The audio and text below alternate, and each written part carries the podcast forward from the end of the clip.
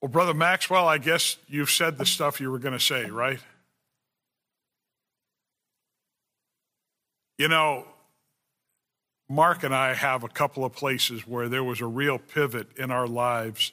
It was great to see God work and uh, the impact that He has had on young people, not only here, but at Victory Christian School. You know, it's just serving God is great.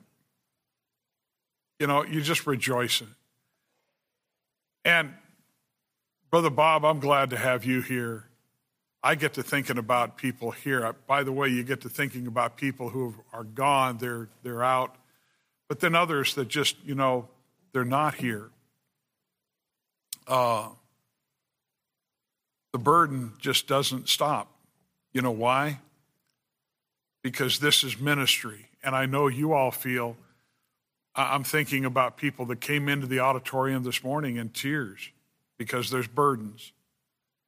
So that never stops. When we come here, may this place truly be a house of prayer, praying for each other, but also encouraging each other.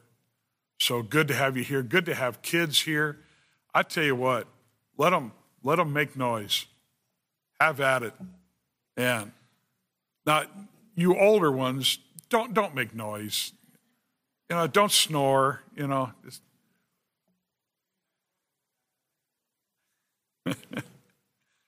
so, brother, you are welcome to come on up. It's good to have you here.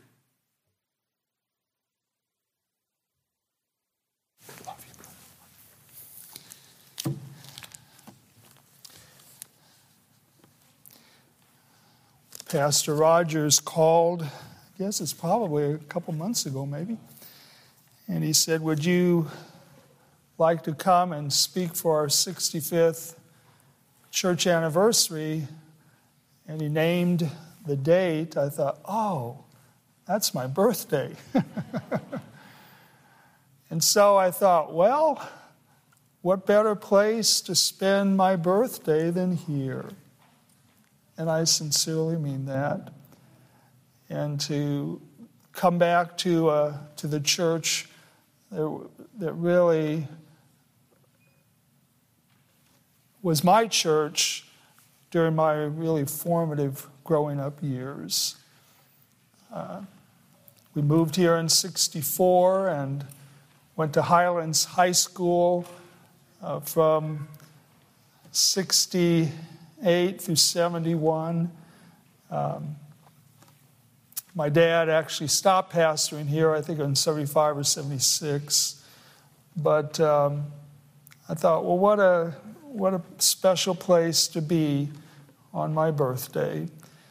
And as I said to y'all last night, I feel my part of my heart is still here. And I just I pray for your pastor every week. Pray for Brother Schmidt every week. And I am so thrilled uh, to see you, to know that there's light coming from Faith Baptist Tabernacle, uh, shining the shining Jesus to this to this really dark community. So thank you, uh, thank you for your kindness to your pastor and his wife. And thank you for your kindness to the Whitesides. I think some churches don't even realize that that's really a privilege uh, to be able to say thank you and to say it in a way that's more than just thank you. You know, true thankfulness is, has some tangibility to it. And so may the Lord bless you for being a blessing to your pastor. Wonderful, godly man. He's the type of man that I would love to call my pastor. So may the Lord bless you, brother. And, uh, you know, you talk about the fruit from this ministry and uh, how men like uh, Evangelist Schmidt and others who have been sent out from this ministry. Well, I feel like I'm part of that fruit. You know, I, I feel like God called me when I was a part of, we called it Highlands Baptist Church back in those days. So you can put me on that list of men God has called into the ministry from this church. So praise the Lord. And again, I want to thank you for being here. I want to thank the Pastor and Mrs. Rogers for their love and kindness. Uh, the pastor's letting me drive his truck. I normally don't have a truck to drive, and so it's kind of a new experience for me to drive a truck. But it's a good truck, Amen. and it gets you where you need to be, and Absolutely. praise the Lord for that. So, anyway, thank you. Thank you for your happy birthday. It's good to have a, a dear friend of mine from high school, Mark Jones. Mark went to Rio Linda, I went to Highlands High. But we, um, we grew up together, and it's so good to see you, Mark. Lord bless you. Thank you. Well, I want to begin by saying our older son, I have three children. Adrian is our daughter, and then two boys, Andrew and Anthony, and eight grandchildren. So I want to if I want to talk about anyone, I want to talk about our grandchildren. Amen? but I do want to mention Andrew, uh, who lives in Portsmouth, New Hampshire. and every year, the city of Portsmouth sponsors a 10K race, which draws about a thousand runners. Well, Andrew likes to run. He likes to participate in the race. And by the way, he ran that race yesterday. And he texted and said that he ran under 40 minutes. So I don't know if you know much about a 10K, but if you can run as a, almost a 40 year old a 10K under 40 minutes, that's good. In fact, that's, that's really good. But he was competing uh, with the serious runners. Um, he, when he runs, when he does ever anything, he takes it very seriously. Well, a couple of years ago, while he was running in this, again, this particular race with about 40 of the lead runners uh, through the city, a random man who looked very confident and very official uh, pointed the runners in a different direction. Well, these elite runners followed his leading only to find out it was the wrong way. This man had directed these runners off the course, off the path. And of course, consequently, none of them finished well. You know, to, to, um, to run well, to finish well, you got to stay on the what? On the course. And Andrew and these other runners failed to do that. Well, we too, as Christians, are placed in the race called the race of life. And yes, we have on our running bib a racing bib with a number tag, and the start gun has fired. But there are random people along the way giving us wrong advice and pointing us in the wrong direction.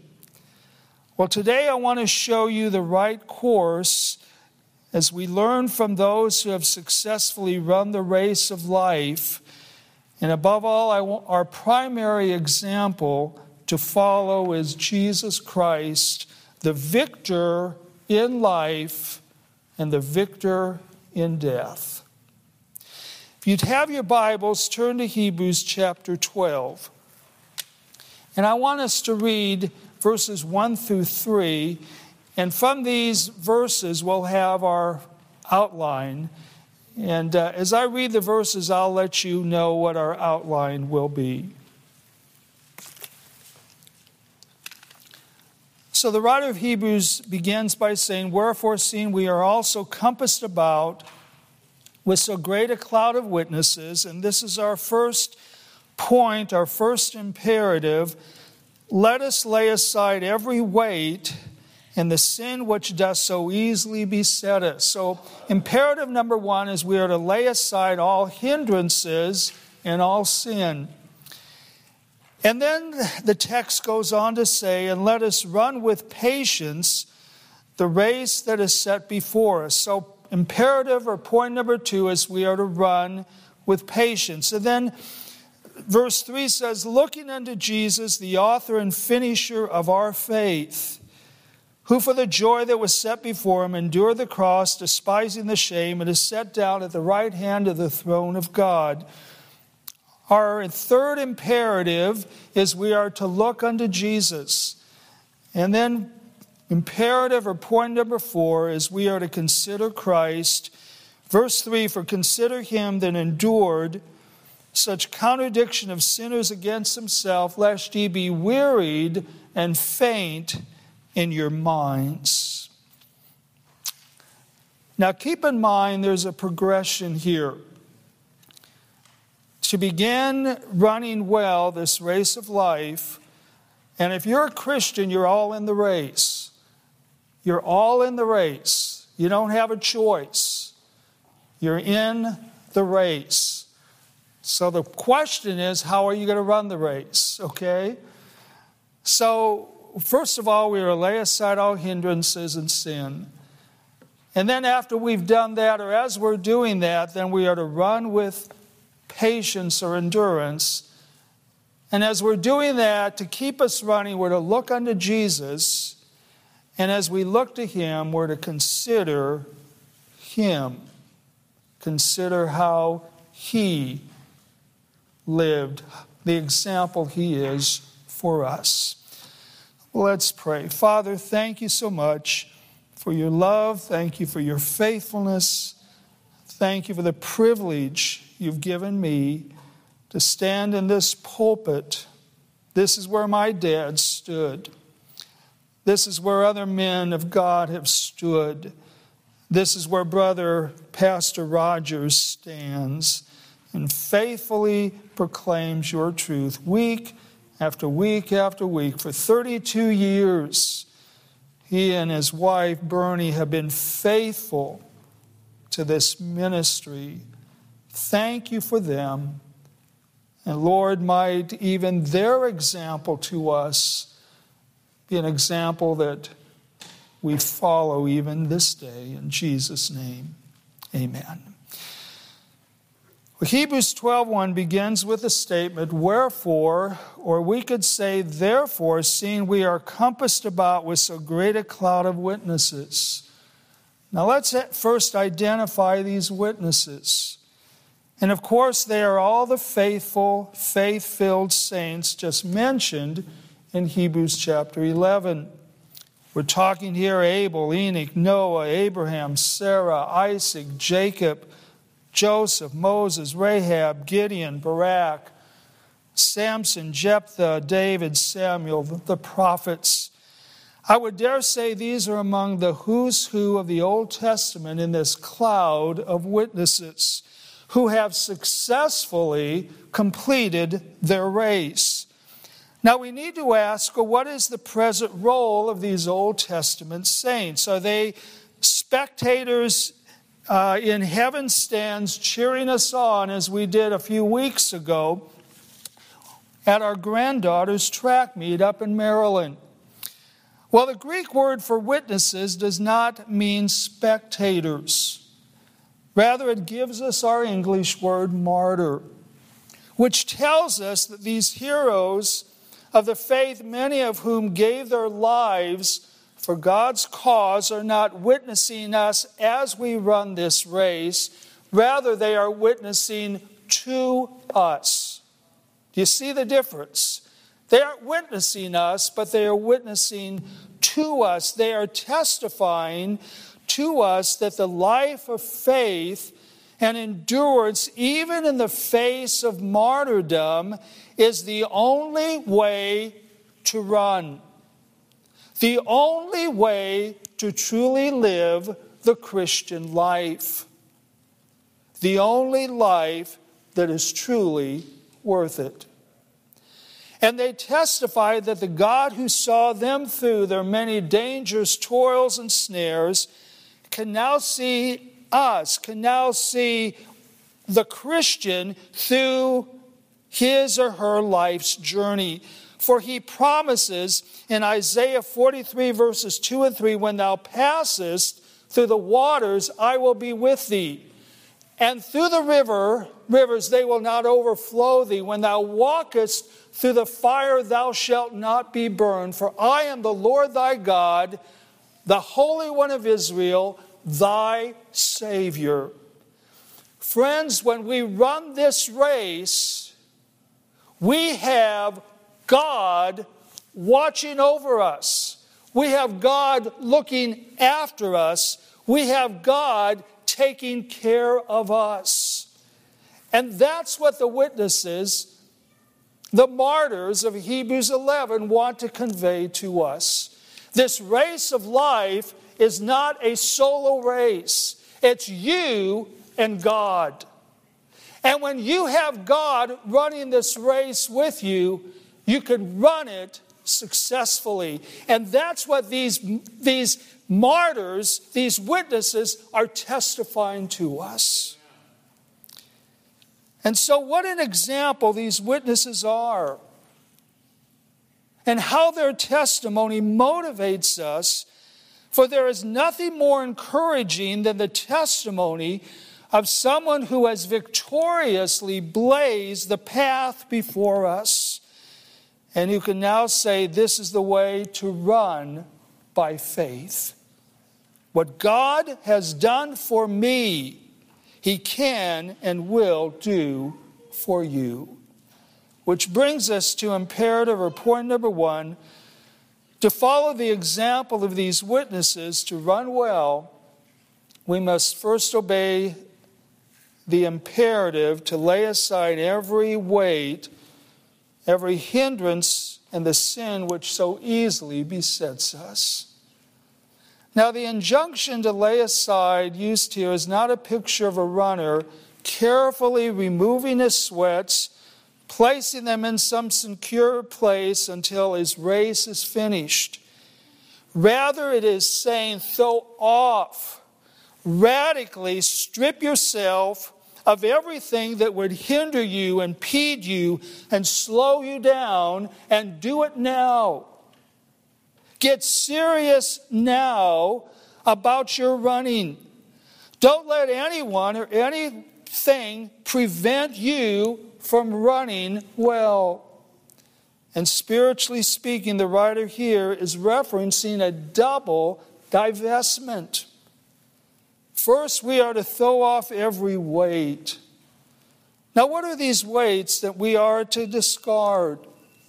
Well, they are any encumbrance, any load that detours us, that delays us. They are anything that pre- prevents us from doing our best in the race God has for us. And a hindrance can be a friend, an association, a habit, a pleasure. They can become weights when they become more important than God. When they come between us and God, when they thwart our spiritual growth by dampening our enthusiasm for the things of God. Now, today we need to ask ourselves this wasn't the case when I was growing up, but it surely is the case now. Does social media cool my passion for Christ? Does it make me apathetic about spending time with Him? Would I rather, would I rather check my Facebook account or my Twitter account or my TikTok account rather than spend time with the Lord, rather than read my Bible? You know, when I travel, and I travel quite often, but you look around the airport and it seems like 99% of people are looking at their what? Their phone. People today have forgotten that there are other people around them. I mean, it's, it's almost embarrassing. People don't even communicate with the person next to them. Their communication is with their phone. Friends, I'm not saying because you have a phone, You need to throw it away. But I think all of us, and I include myself, I think we need to ask ourselves how important is this phone to me? Is it a weight that's so easily besetting me? What did Paul say? And again, I'm not saying you get rid of your phone. I'm just saying you need to have a spiritual phone. You need to have a spirit controlled phone. What did Paul say in 1 Corinthians chapter 9? And every man that striveth for the mastery is temperate in all things. They do it to obtain a corruptible crown, but we an incorruptible. I therefore so run, not uncertainly, so fight I, not as one that beateth the air, but I keep under my body and I bring it into subjection. And I think we could substitute the word phone there. I bring it into subjection, lest that by any means, when I have preached to others, I myself should become a castaway or disapproved. I know that might, this, this phone business might to some people sound trite, but I think it's serious business. I really do. A winning athlete, one author writes, does not choose between the good and the bad, bad, he chooses between the better and the best. But not only are we to throw aside off, throw off the weights, these, those things which hinder us, we are to divest ourselves of the sin which so easily besets us. Now, every sin certainly entangles us. For example, covetousness, envy, criticism, laziness, hatred, lust, ingratitude, bitterness, pride. They all are sin. They all are dangerous. They all attack our souls. They all affect our ability to run. Friends, sin debilitates us, and sin will ultimately destroy us. There is no innocent sin. There is no sin that is not filled with cancer. There is no sin that's benign. We are to we are to reckon ourselves dead to what? Sin. Dead to sin, but alive to God. But this text is telling us that there is one sin in particular. The definite article the is used here. The sin that most easily entangles us. And friends, that is the sin of unbelief. Which means when you and I do not believe God and His Word, we sin. And consequently, we go nowhere in our Christian life. We make no true progress. Faith, friends, faith is so vital. Faith is that vital. Otherwise, we will be left at the starting block. The scriptures tell us that we are purified by faith. We are established by faith. We are justified by faith. We are sanctified by faith. We are counted righteous by faith. We have access to God by faith. We also are to walk by faith. We are to continue in the faith. We are to put on the shield of faith. We are over, to overcome the world by faith. One of our recent memory verses at Westside was 1 John 5 4. And whatsoever is born of God overcometh the world. And this is the victory that overcometh the world, even our what? Faith. Our faith. This is the victory that overcometh the world, our faith. Honestly, all these reminders tell us without faith it is impossible to please God. It's impossible. And yet, how faithless we are. No wonder it is crucial to vigorously stand against the sin of faithlessness. Honestly, there's no obedience to God without first a living faith in God. What we believe or don't believe about God affects everything in our life. It determines how we live, it determines how we or what we give. You find someone that really has their faith in God, and they will be generous with God, brother. They'll never have to worry about a man, a woman whose faith is truly in God tithing. I mean, it's going to come automatically. They're going to trust the Lord, they're going to believe Him. Faith in God determines how we walk, how we talk. A small view of God will yield a superficial, saltless, anemic Christian life. And so, how necessary, how needed, needful it is to be in the Word, to be under, as you're under the preaching and teaching of the Word of God that comes from your pastor. And why? Because faith cometh by hearing, and hearing by the Word of God. Every day you need to be in the Word of God. And so we are first implored to lay aside every weight and the sin that so easily besets us, which brings us to imperative number two. Like the witnesses in chapter 11, we are, we are to run the race that is set before us. Run the race. The word race in the Greek gives us our English word agony, which tells us this race is not a thing of passive luxury.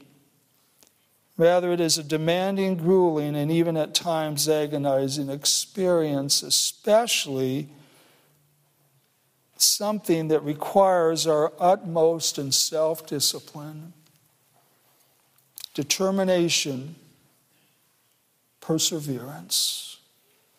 I remember my running days. Mark and I ran together for a time, ran at Don Julio and then at Highlands High. Race days were especially tough, for I knew that the race that I would run that day would demand all my strength, all my will. And it always did because after crossing the finish line, I was totally spent. I literally gave it my all, which tells me the race of life, the Christian life, is not for the faint of heart. It's not easy. In fact, it's hard.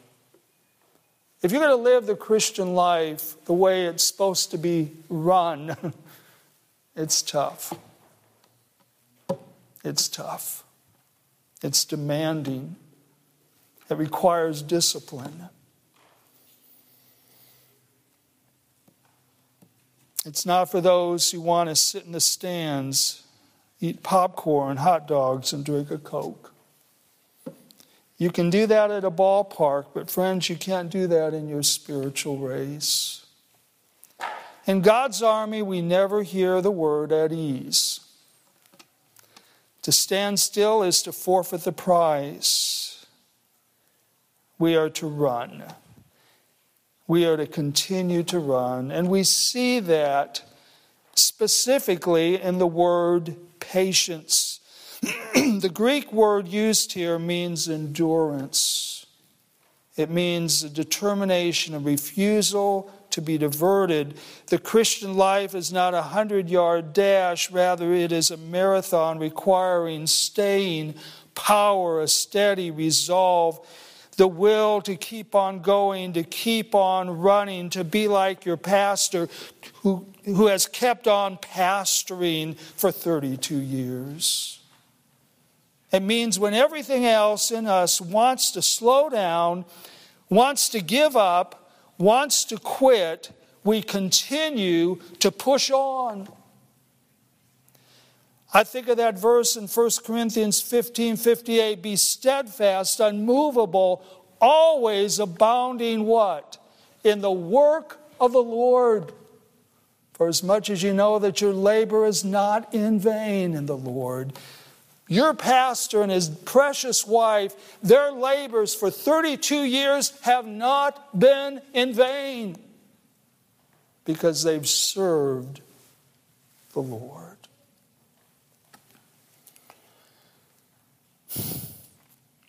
I think of when we can then run with patience, we could say, Lord, as my days, so shall my strength be.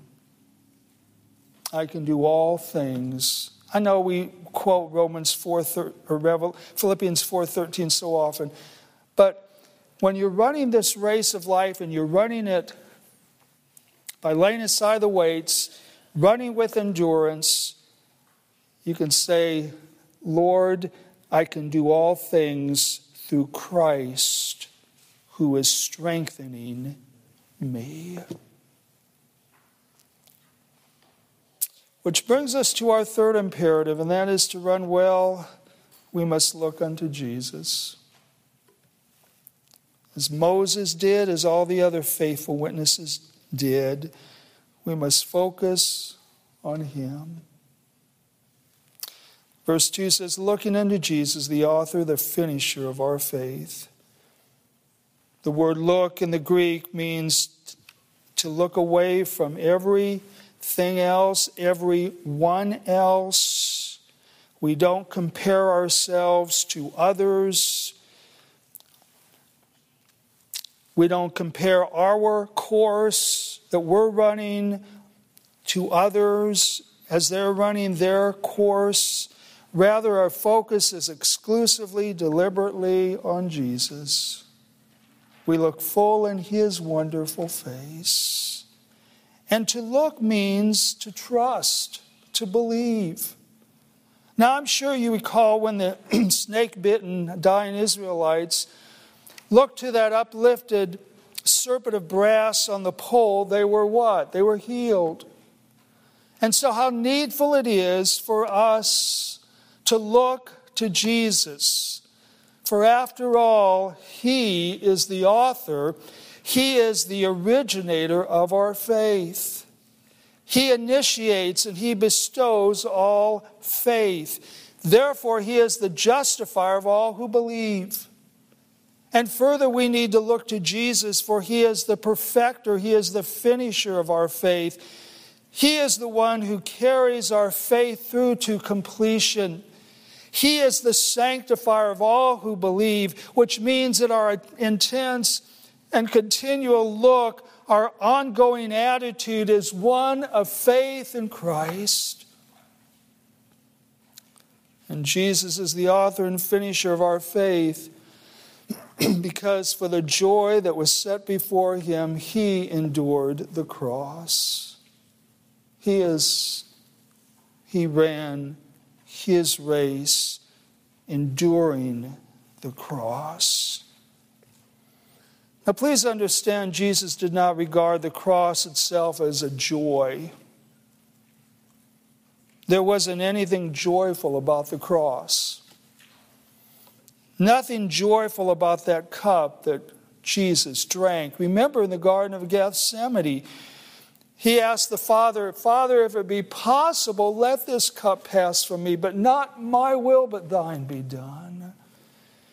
But he was able to brave this unparalleled ordeal because he understood the good that would come from it.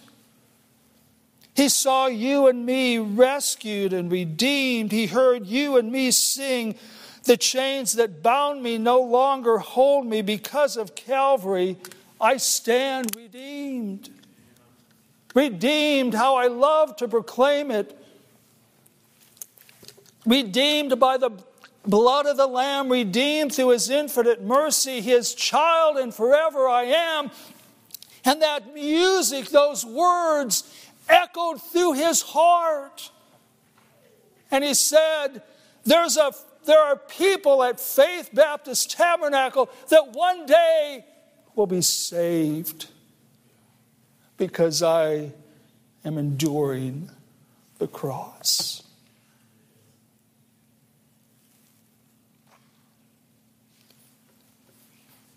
Aren't we glad he endured the cross? I know this might sound trite, but you and I would not be here unless he endured the cross. You know, I think sometimes for those of us who have been Christians all of our lives, some of this truth just goes over our heads. We don't even take time to meditate on it anymore. But he endured the cross. And then he also despised the shame. One of the most prominent elements of the torture of the cross was its extreme hellish, hellish shame. But Jesus willingly bore all shameful mocking and beating, a shameful robe, a shameful crown, shameful insults as he continued to pray while hanging on that cross Father, Forgive them, for they know not what they do. And then, and this is our last imperative, as we look unto Jesus, we are to consider Jesus. Verse 3 says, Who endured such contradiction of sinners against himself. And what was this? The word contradiction simply means hostility. What was this hostility? Well, think of the members of Jesus' own synagogue in Nazareth. His countrymen wanted to kill him. These were people he grew up with, these were people he worshiped with. They wanted to kill him. Further, the religious leaders of his day constantly tried to trap him and embarrass him. There's one thing that you and I do not like to be, and that's embarrassed. And then they lied about him. And they said he was a drunkard and a glutton. Those are two things you don't want to be called, brother a glutton and a drunkard. We think of Skid Row when we think of a drunkard. And also, our Lord was betrayed by one of his own disciples. And finally, his own people cried out against him. And I think these, they, they were people in this group of people, this, this congregation of people whom he had given sight to and healing to and, and perform miracles for them, cry out against him, crucify him, crucify. We'd rather have Barabbas than this man to rule over us. And so you thought you had a hard day. what hostility. Again, we're to consider Christ. We are to remember, we are to contemplate the meekness, the steel like strength that Jesus maintained in the face of all of his enemies who continually sought his death, lest we become wearied and faint in our minds. The next time you feel like giving up on your Christian walk, consider Christ. Amen. Look to Him. And we won't become discouraged when we consider that Jesus is presently sitting at His Father's right hand the place of honor and glory, interceding for you and me as we run. And what is happening as he's interceding for us? Well, he's providing us grace to help in our many, many, many times of need. He and in this grace, He is our example. For He successfully ran His race, He fulfilled His Father's will, He became that Lamb of God who taketh away the sin of the world. And not only is he, as he's sitting at the Father's right hand, providing us the grace that we need, our example, but he is our enabler, for he gives power to the faint. And to them that have no might, he increaseth strength. And we can exclaim from 2 Corinthians 12 Most gladly, therefore, will I rather glory in my infirmities, that the power of Christ may rest upon me. therefore, I take pleasure in infirmities and reproaches, in necessities, and dis- in persecutions, in distresses for Christ's sake, for Christ's sake. For when I am weak, because of his grace, I am strong. You know, the times I feel the strongest is when physically and spiritually I feel the weakest because I look to him. And so, in closing, to run well our race of life, and again, follow the progression. We must, number one, divest ourselves of all weights, all hindrances, and all sin. Remember, sin will master you, or you will master sin. Are you mastering sin by the power of the Spirit and the armor of God? One of our men recently told me that he prays on the armor of God. Lord, I pray, for example, that you will put on me right now the breastplate of righteousness. And then we must run with patience, perseverance. Are you persevering or are you ready to throw in the towel? And then our as we're running, we must focus on Jesus, the pioneer, the perfecter of our faith. So, where is your focus today? Is it on your phone? Is it on Jesus? And finally, we must consider Jesus, how he lived amidst all the opposition he faced which tells us our running must be Christ centered. Jesus must be the measure of all things. We are to keep running toward Christ.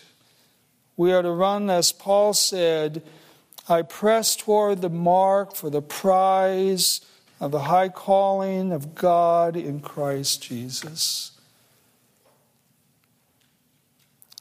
Friends, if you look to Jesus, you keep your eyes on Him, you consider Him, you will keep running. With the result, such a vision, such a looking unto Jesus will ensure for us faith's beginning and its ending. And so don't let random people get you off course. Don't let people around you point you in the wrong direction, then you and I can say with Paul and the faithful witnesses, I fought the good fight, I finished the course, I have kept the faith. Henceforth there is laid up for me a crown of righteousness, which the Lord, the righteous judge, shall give me in that day, and not to me only, but unto all them also that love his appearing. I remember well when I ran. You know, the main thing that kept me running was that medal, was that ribbon, was that encouragement, pat on the back from the coach. One day, those of us who have run well this race of life will not only receive a crown of righteousness, but will receive a well done from Jesus himself. It's one thing for a coach to say, well done, it's another thing for Jesus to say, well done. Brother, he's going to say that you.